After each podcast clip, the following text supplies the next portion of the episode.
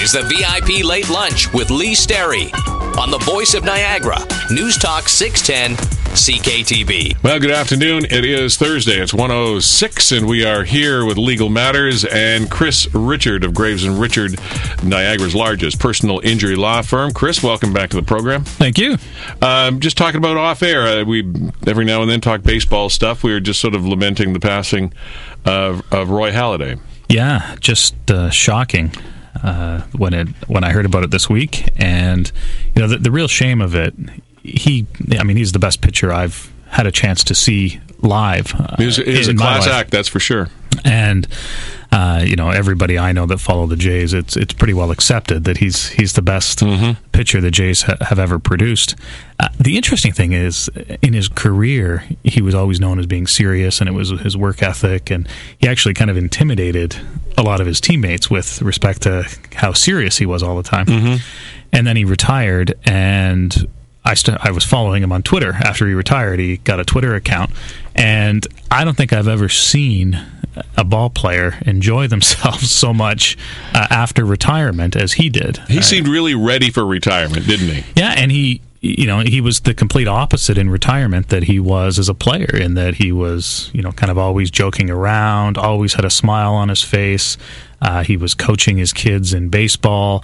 He, you know, was took up flying right after uh, he retired, and uh, this plane. He says it was his dream to have this plane ever since he he retired, and uh, and just such a such a tragic end. I had an opportunity once. I met his uh, his wife and his oldest son at a charity function uh, with the Jays, and uh, and when you heard the news, the first thing I thought about was was what a loss to his Yeah. family. Yeah. Ironic, too, that uh, apparently she was fighting his purchase of that plane the whole the whole way, and she finally relented. It's too bad she didn't win the fight. Yeah, having uh, uh, having w- followed her through the years and having met her, I'm surprised she lost that fight. she she was uh, w- was pretty feisty and uh, and uh, a pretty uh, terrific person in her own right. Yeah, de- definitely a loss. Uh, one of one of the nicer guys in sport, that is for sure. yeah. Um, okay, uh, we're on to something almost equally as uh, depressing in its own way, but informative. Uh, that massive pileup that recently uh, occurred on the 400 highway involving the, the two big rigs and um 12 other vehicles involved. Yeah, so this happened uh, on Halloween, right? Uh, Yeah. October 31st. And uh, we were talking about the accident a little bit in the office, just like everybody else was, seeing how terrible it was and, and how shocking the pictures were uh, that came out from that accident. And I thought there's actually some kind of interesting insurance issues and and civil liability issues that come specifically from uh, large pileups like that uh, that maybe we could we could talk about Okay. and, and explore. So, uh, accidents like this are uh, different because of the seriousness of the injuries, and in this case, there were a number of fatalities, and also the seriousness of the the damage and the scope of the accident. So, uh, they're investigated a little bit differently than you know if we have a fender bender on the side of the road. Uh, which is why you know the highway is closed down for as long as it as it is, because not only does there have to be cleanup, um, and I mean certainly rescue the people in the immediate aftermath, but but then there has to be cleanup. But before there can even be cleanup, the police have to Figure uh, out what went on, right? Yeah. and they perform an investigation. So it's not simply the type of investigation they would do for what I would call your typical accident, where there's that loss of life, that scope of injury, and that scope of property damage. They're going to do a full accident reconstruction report. So that means taking measurements of where all the vehicles are, uh, taking pictures of everything. If there's physical evidence, so debris, damage, they're taking uh, pictures and measurements of all of that. And then what their job is to try and, uh, in addition to talking to witnesses, try and reconstruct exactly what happened. And as we've talked about on some pre- prior shows, sometimes they get that right, sometimes they don't get it right. And in a civil context, we usually check their work. They get it right most of the time or almost Yeah. all of the time. But a big, big job when you've got something like something like this that happened. Yeah, and it's it's actually really interesting work in terms of the tools they use in order to try and Figure uh, it out. Figure it out, Yeah. and it's uh, I mean, there's engineers that do just this uh, in terms of, of their careers, and it's looking at forces applied and and in a, a pile up like this, especially with explosive material. I mean, very uh, kind of scientifically interesting to try and uh, figure out what happened and, Mm-hmm. and who was at fault. So, uh, in terms of, and, and I have no special knowledge in this, I'm uh, simply reading media reports like like anybody else. So I'm not in any way involved in this particular case. Um, but it appears in this case that the fault, uh, at least partially, uh, rests with one of the uh, one of the transport trucks that, that were involved in it.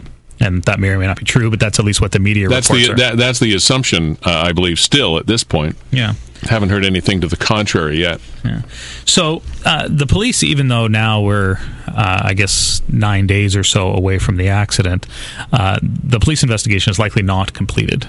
Uh, it takes quite a bit of time to, and with something this complex, uh, I would expect it might take as long as about six months to actually complete the investigation.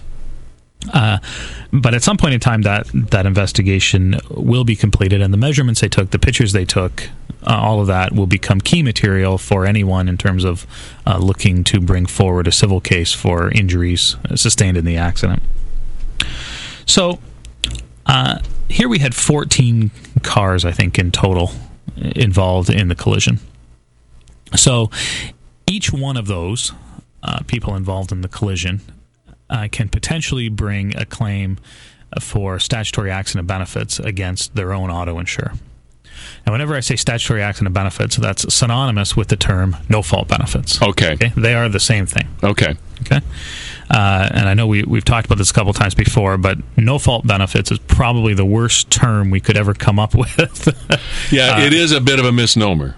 Yeah. Uh, Right, because in Ontario we do have fault-based liability. We do have uh, the ability to sue. Uh, all all of those things exist, but what we have in addition to that is everybody that's involved in a car accident has the ability to uh, a certain schedule of benefits, regardless of whether they're at fault for the accident or not. And that's why they're called no fault benefits. That's the reason they're called no-fault Yeah. benefits. Because uh, those of us, those of us lay people think when when we hear no fault, we think there's nobody to blame. That's that's That right. but, but that is definitely not what it means. That is definitely not what that means. It Yeah. means you get these benefits regardless of whether you caused the accident or were a victim of the accident. Mm-hmm. So, uh, so each The blame game comes later. yeah, that's right.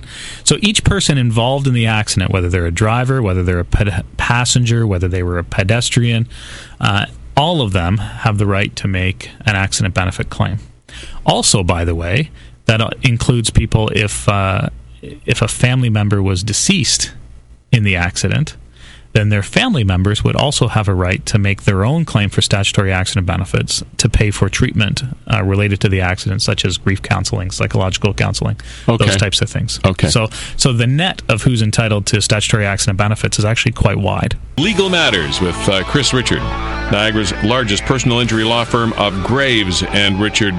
We're reviewing some of the aspects of the cases that relates to Chris's area of expertise of that uh, horrific accident that happened on the 400 highway on on Halloween. We've covered uh, the investigation side of it, tried to uh, explain as best you can the the no fault benefit part of it, so everybody can, has the right to claim benefits uh, of their own insurer. That's right. So, that's all from their own insurer. And Yeah. of course, the types of things we're talking about would be income replacement benefits. So people are missing work, they get uh, a percentage of their 70% of their gross uh, income uh, back from their own insurance company, and then medical care, things like that. Okay. Okay. Uh, Next. the other type of accident benefit that applies here, uh, in the case of the fatalities, is there's a death benefit that's payable. So that would be uh, for a spouse twenty five thousand dollars, and for uh, dependents ten thousand dollars uh, for each dependent of the uh, of the deceased person in the accident. Are those are those mandatory imposed caps amounts or whatever in the province? That's right. Yeah, that's the basic coverage. Okay. Uh, in addition, there's funeral benefits. So, so expenses for funerals uh, up to I think it's six thousand dollars for basic benefits. So, uh, so for the unfortunate fatalities, the, there are some benefits available there as well. Now, uh, the other thing that makes uh, these pileups uh, interesting from kind of an insurance analysis perspective is the involvement of the transport trucks. Because we talk about no fault benefits, and we talk about benefits that that meaning simply benefits that are available from your own insurance company. And in the typical situation, your insurance company just pays them to you, and that's the end of the day. Uh, they don't get reimbursed by anybody. They um, that's uh, the transaction cost, and it's a deal the government made with the insurance industry to try and take costs out of the system. So so they're not subrogating or trying to get the at fault driver to reimburse them for those expenses. Except in two situations. So situation one is accidents involving motorcycles and the other is uh, accidents involving heavy uh, trucks and equipment like a transport truck. Okay. So, So how's it different? So in that case, there's things going on behind the scenes that people aren't aware of, and it's called loss transfer. So uh, if it's determined that uh, this one of these trucks are 100% responsible for the accident, then what would happen is uh, the people in the 14 other or 13 other vehicles in this accident would make claims to their own insurance company. And then behind the scenes, they would submit to the insurer of the truck at fault for reimbursements for any amounts that they paid to uh, their own insureds. Okay. So it can get very, very expensive in an accident like yeah, this I guess. uh, for the insurer of of the transport truck. And the interesting thing is, all that happens behind the scenes. We don't even know about it. Uh, in terms of managing the claims, it, it can actually cause some complication for the lawyers because the person you're talking to is not actually the person that's paying the benefit, and that can uh, can lead to some complexity. Is it normal that there would be a 100% um, responsibility uh, allocated, or is there sometimes percentages or different pieces? Yeah, it it really depends on the circumstances of how the accident happened, and in this case, I don't know. Yeah. Um, but it could be in, in different parts for different people. That's right. There's actually fault determination rules, which Oh, okay. which you can actually go online if, if somebody wanted to Google fault determination rules. It's a regulation, and I find it an interesting regulation because as part of the regulation, it's a little like pencil drawn pictures Okay. of, of every conceivable type of accident scenario. All right. And so it draws a picture that literally looks like it was drawn with pencil about how an accident happened, Yeah. and then it apportions fault between the vehicles depicted in the If picture. this is you and this is them, That's right. okay. And uh, property damage claims, like for your collision coverage, are determined by that. Gotcha. And also liability under these loss transfer provisions are determined according to that. It's kind of I don't know. I find the pictures kind of interesting to look at just because it's like this is a law. This is these- a law book? Yeah, and it's it's pencil drawings. Nobody said lawyers were good artists. Hey, I, I, they were drawn by bureaucrats. Uh, Okay. which means they're probably better than I could draw for sure. Um, so, uh, so it all happens uh, behind the scenes, and um, it. Uh, they do that because accidents involving motorcycles and large vehicles like transport trucks, the injuries that can be caused tend to often be well out of proportion from what would be the typical accident. Yeah. Right. Yeah. Well, this would be a good example of that. Yeah, this would be a, a good example, especially when you're carrying hazardous material and things like that. Mm-hmm. Yeah. And and motorcycles I see you know far more frequently. And the reality is an an accident involving a motorcycle and a car. If that same accident, same dynamics had been between two cars, the injury to the person who was on the motorcycle almost always would be far, far, far less. Yeah, sure. So uh, it's a way in the insurance industry where they've said, "Hey, we're okay with this whole no fault business, but we don't want to be on the hook for all these damages for for motorcycle claims if the accident was caused by somebody else." Yeah. So it's just a bit of a redistribution of risk. But interestingly, in these kind of like 14 car major pileups, it's extremely expensive. Oh, it would be absolutely astronomical. Yeah. Yeah. So, and you know, depending on how the fault is determined, but if it was 100% against this transport truck, I mean, you're talking millions and millions and millions of, of dollars likely in liability. That could uh, that that could certainly uh, impede the future of a company. You know, at some point in time. I mean, that's a lot of that's a lot of money. Yeah, it is. But insurance companies are doing all right. Yeah, no, no, I, I didn't, I didn't, I didn't necessarily mean that. I mean, you've got a you got a transport company as well who would be probably uh, difficult to insure at the same rates. I mean, there you're not you're not going to have an insurance company that co- will cover you at the same rate. Say, oh, we'll we'll pay all these millions and millions of dollars. It's just fine. We'll renew your policy. Well, maybe not so much. Yeah, it tends to be more the incident of the accident as opposed to what the value of the damages were in terms of the underwriting risk. But Yeah. uh, but yeah, I mean, it is a it is a big hit in those circumstances. Okay. Another part that people tend not to think about is property damage. So we mentioned this a couple other times, and when it comes to property damage for a vehicle involved in the accident, that's another no fault benefit. Uh, so you submit that to your own insurance company. And that's pretty clear. There's no right in the province of Ontario to sue for property damage. You always have to submit that to your own insurance company. Um, but in a case like this, and it also reminds me of that accident, I don't know, maybe about 10 years ago on the 401, uh, that was similar circumstances where a, a hazardous material blew up and caused damage to the 401. In this case, causing uh, this accident on uh, Halloween caused massive damage to the, To the highway. 400. And uh, who pays for that? And uh, in that case, uh, the road authority, so uh, for the highway itself, that would be uh, the MTO, they can submit a claim as against the person that caused the accident. And the liability coverage of the uh, of the transport truck, assuming that they were the ones that caused the accident, uh, they could be be sued for the damages. Okay. Okay. Um, if there was any, if there was damage to adjacent homeowners and things like that, um, they could submit that to their own insurance company, and then their own insurance company may decide to subrogate and to seek reimbursement from that from the insurer of the uh, of the transport truck.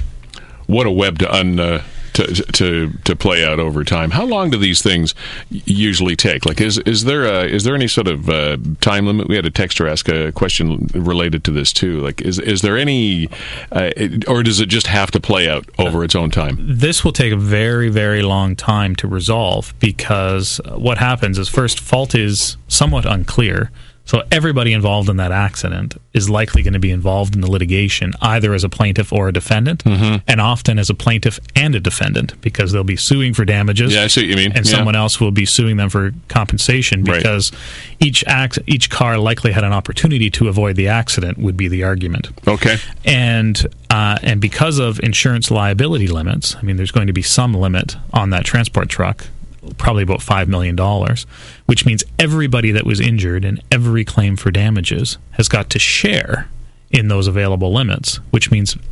For practical purposes, every claim that's advanced has got to be settled at the same time, and they have to agree how to carve out the available Yikes. money. So Yikes. you're talking years and years and Yeah. years. Yeah. yeah. Okay. Um, have we covered everything that you wanted to do? Did you did you have time to do the negligence part? Did you do that already? Um, yeah, well, in terms of in terms of negligence, uh, it there will be some incentive from a civil liability standpoint to try to find negligence on multiple parties. Mm-hmm. So, and the reason for that comes down to that um, limited liability limit issue. Uh, so, if there's only five million dollars on that transport truck, and if that transport truck is 100% responsible, then even if total damages are $10 million, once we add up everybody that was injured, Yeah. um, doesn't matter. There's only five available. So there's some incentive to try and find fault on somebody else, even if it's only 1%. Okay. Uh, because that opens up the entirety of their insurance limits. So that'll be that's one of the things that adds to the complications in that there's incentive on almost everybody involved in that litigation to spread the fault a little more widely than just pointing the finger Sure. at one person. Bringing this come uh, full circle uh, back to the beginning, uh, you talk, talk about the length of time of investigations. Uh, the the Roy Halladay uh, uh, crash, the the expert said it, it may take two years Wow. before they've got that figured out. Now there were no witnesses out over the Gulf of Mexico, so you can understand the investigation would be a little difficult. But Yeah, that's a long time. I've been involved in some uh, airline cases before, and it does take a long time. I I'm not sure that I, I don't understand the length of that, that Yeah, delay. yeah. Maybe resources. Yeah. yeah. Chris Richard, thank you very much. Always a pleasure. Thank you. Uh, Legal Matters comes back next Thursday at 1. Gravesandrichard.com is the place to go.